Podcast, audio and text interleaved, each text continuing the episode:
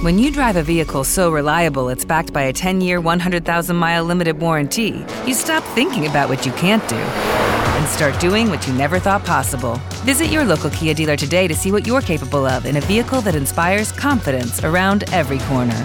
Kia, movement that inspires. Call eight hundred, three three three, four K I A for details. Always drive safely. Limited inventory available. Warranties include ten-year, one hundred thousand mile powertrain and five-year, sixty thousand mile basic. Warranties are limited. See retailer for details.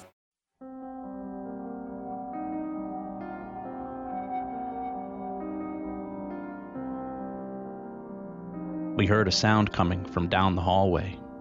As we got closer, we saw what looked like the shadow of a person ducking into the doorway of a small room. As we approached the room, we knew it wasn't another investigator, because the room was off limits, blocked with a chain. So we asked out loud if anyone was in there, and the answer we got wasn't a voice, and it certainly wasn't something you would expect to hear on a decommissioned naval ship. It was more like a growl. I'm Tom Stewart, and this is my paranormal story.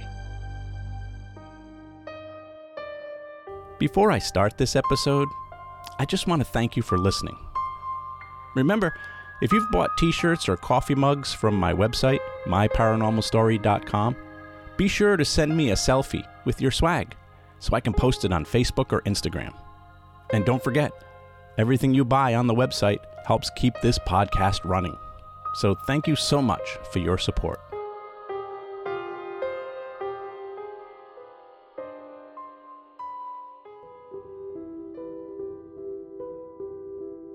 One of the best parts of being a paranormal investigator that sometimes goes underappreciated is the time you get to spend at historic landmarks. During my time with Rise Up Paranormal, we've had the pleasure of investigating dozens and dozens of nationally recognized historic places. Everything from historic homes, museums, theaters, castles, lighthouses, and on one occasion, a U S naval ship. The U S S Salem is a decommissioned heavy cruiser that served ten years in the U S Navy. It serves as a floating museum now in Quincy, Massachusetts, and has long held rumors of haunted activities. It's been investigated by many paranormal groups, including some from the T V shows. And one night back in two thousand twelve, Rise Up Paranormal had an opportunity to have the entire ship to ourselves for an overnight investigation. The U S S Salem was built just after World War Two and served a distinguished career as the flagship of the U S Sixth Fleet in the Mediterranean and in the Second Fleet in the Atlantic. She never fought in any battles, but she did serve during the start of the Cold War, being used often as a symbol of diplomacy, hosting many ambassadors and leaders from the U S and other countries. Now, that's not to say the Salem couldn't have held her own in battle. The heavy cruiser was equipped with three of the world's first triple-turret automatic eight-inch guns that could shoot fifty-five caliber armor-piercing projectiles at high capacity. She also had twelve five-inch thirty-eight caliber gun mounts on deck and twenty three-inch anti-aircraft guns. Despite never engaging in any wars or battles, the ship was home to many sailors throughout ten years. Below deck, the ship is a maze of rooms, hallways, and compartments. Everything a crew needs, from sleeping quarters to a mess hall, activities areas, a medical room, even a dentistry room. But today, the U S S Salem is a museum, and most of the paranormal experiences have been reported in recent times by caretakers and visitors. There's no history of any soldiers dying on the ship, but the ship did reportedly store the bodies of casualties from an earthquake on the Ionian Islands in nineteen fifty-three, where the U S S Salem served in a relief capacity. And it goes without saying that it's very possible some of the men who served on this ship had a strong attachment to it. Many of the claims on the ship are of shadows and apparitions.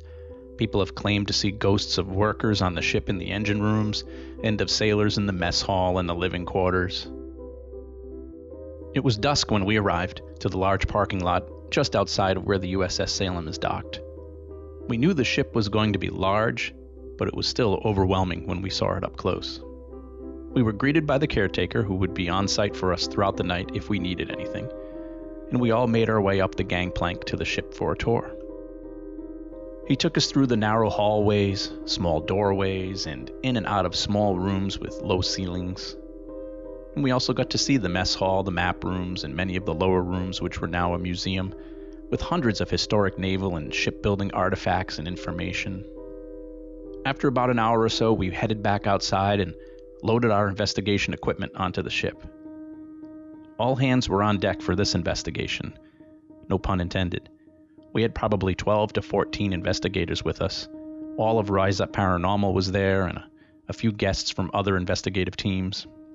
And spirit medium Tiffany Rice, who we'd worked with several times before.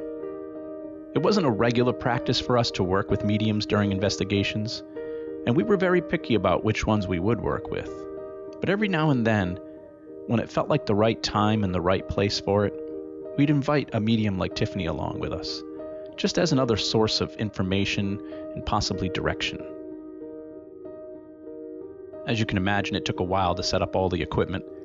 There were so many floors to investigate, and the ship being like a maze, it was so easy to get lost or walk around in circles. But one good thing was, with so much ground to cover, we could break into several different groups and all investigate at the same time. I started off in the museum on the lower level with a couple of other investigators. I didn't realize just how dark it would be walking around the inside of a ship at night. I literally couldn't see my hand in front of my face. We were all very dependent on our flashlights this night. Plus, most of the rooms were small, the ceilings were low, and a lot of the doorways were just large oval hatches that you had to step over to go through. Plus, there was that feeling of not knowing where you are or how to get out. I remember the entire night feeling very claustrophobic.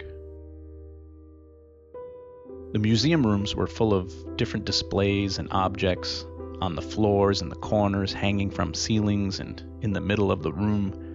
You couldn't help but feel like there were shadows everywhere. We were standing in one of the rooms doing an E V P session. One of the other investigators was asking questions, and I was checking out the displays when, out of the corner of my eye, I saw what looked like a person walking by in the next room. It was as if someone had just walked from right to left across the doorway. Now, I knew we were the only ones down there, so I went in with my flashlight to see who it was. When I first peered into the room, I couldn't see anyone, just more displays and museum pieces. And then when I turned to my left, I saw a face and jumped back like three steps. When I shined my flashlight on it, I realized it was just a mannequin.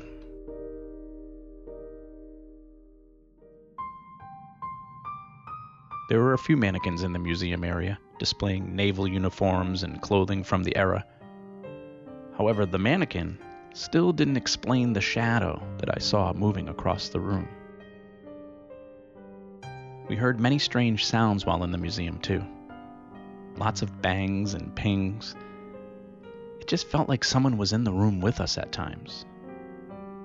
Obviously, being on a ship in water, there's going to be movement and plenty of objects banging around, but these sounds were different. We kept hearing what sounded like whispering, too, but we could never figure out where it was coming from. And there was always these footsteps making noise in the rooms next to us or on the floors above us. There was just no shortage of activity on this ship. A little later on in the investigation, a large group of us were in one of the sleeping quarters. It was a large room with a bunch of metal bunk beds where sailors would sleep. I remember I was sitting on one of the bottom bunks with my audio recorder next to me, hoping to pick up some audio or spirits communicating with us. Some of the other investigators also had audio recorders and video recorders going, and someone had placed a K two meter in the middle of the room. A K two meter is a small handheld device that can be used to detect electromagnetic fields, or E M Fs.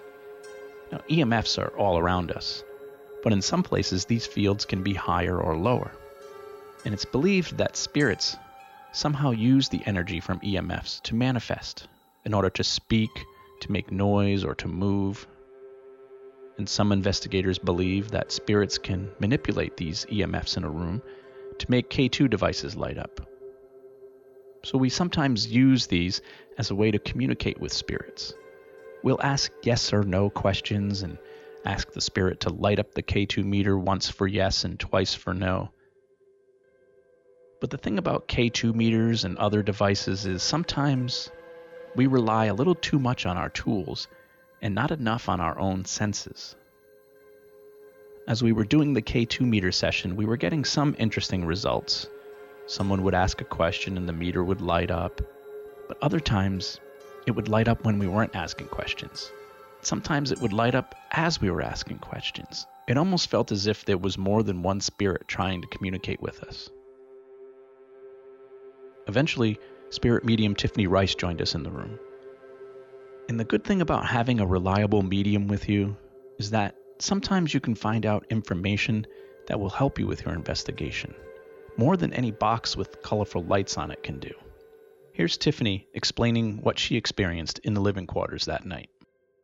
I remember walking down into, I believe it was the basement of the U S S Salem, and there were a bunch of people down there, and they had all different pieces of equipment out, and they were watching for some sort of communication, something to happen, whether a light goes off or sound goes off. And when I got to the bottom of the stairs, I noticed that there were five men in spirit there. So I started to converse with them.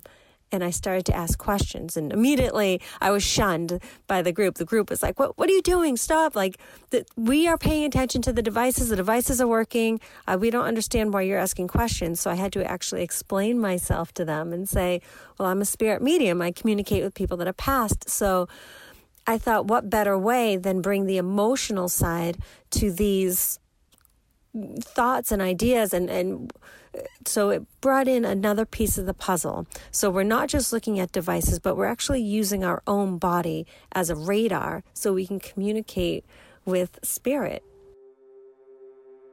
So as it turned out, we had at least five spirits in the room with us.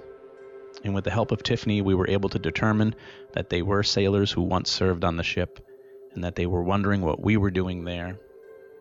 While devices are great for sometimes picking up on yes or no questions, Tiffany was able to at least get a feeling for the mood of the spirits and what their feelings were. Thankfully, they seemed to be okay with us being there.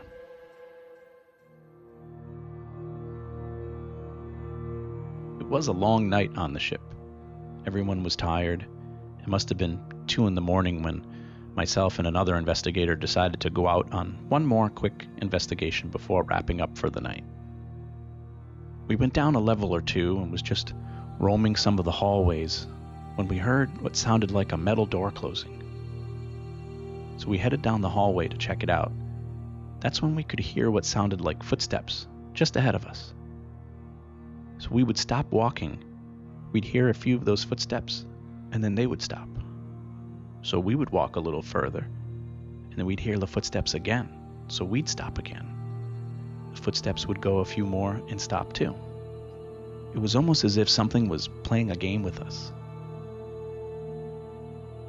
Suddenly we heard a bang, and out of the corner of my eye, I saw a shadow darting down the hallway. It was tall and moved quickly away from us. So we quickly followed it down the hallway and ended up at the doorway to one of the engine rooms. Now this room was closed off to visitors and had a big chain going across the doorway. And out of respect to the U S S Salem, we decided not to go in the room, but we stood outside the doorway, shining our flashlights, looking to see if anyone was in there. The room was filled with lots of machinery. There wasn't much room to hide in there. So we decided to sit in the doorway and do an E V P session, hoping maybe our recorders would catch a spirit voice on audio. I placed my recorder down on the floor on the other side of the doorway and started asking questions. We took our time. We would ask a question and then we would listen. Then we would ask another question and listen. And we kept hearing what sounded like breathing coming from the room. I was tempted to go in for a closer look, but I wanted to follow the rules, so I stayed outside the doorway. We continued to ask questions and wait for responses, and during one of our moments of silence, we both heard something we never expected to hear on a Navy ship. It wasn't a knock or a footstep, and it wasn't a voice. It was a growl, but not like any animal I've ever heard before. Here's how it sounded on my audio recorder.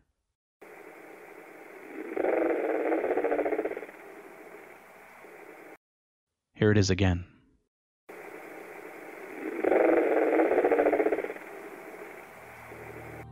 We slowly backed away from the room, not knowing what we had just heard, but both of us feeling like it didn't want us there.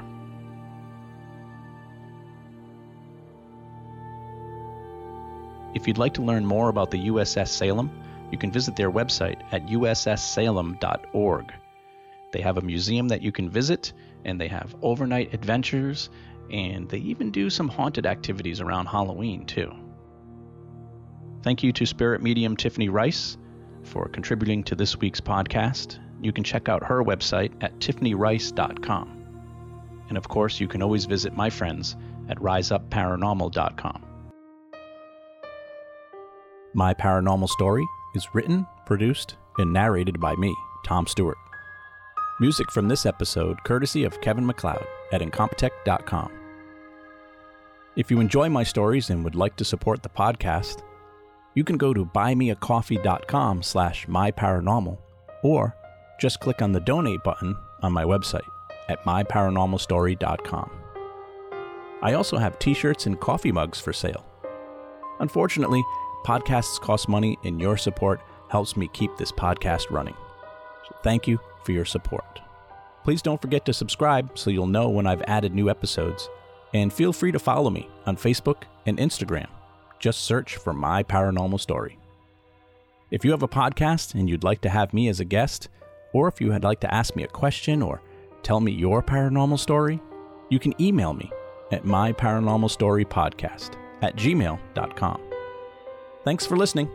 I'm Tom Stewart, and this is My Paranormal Story.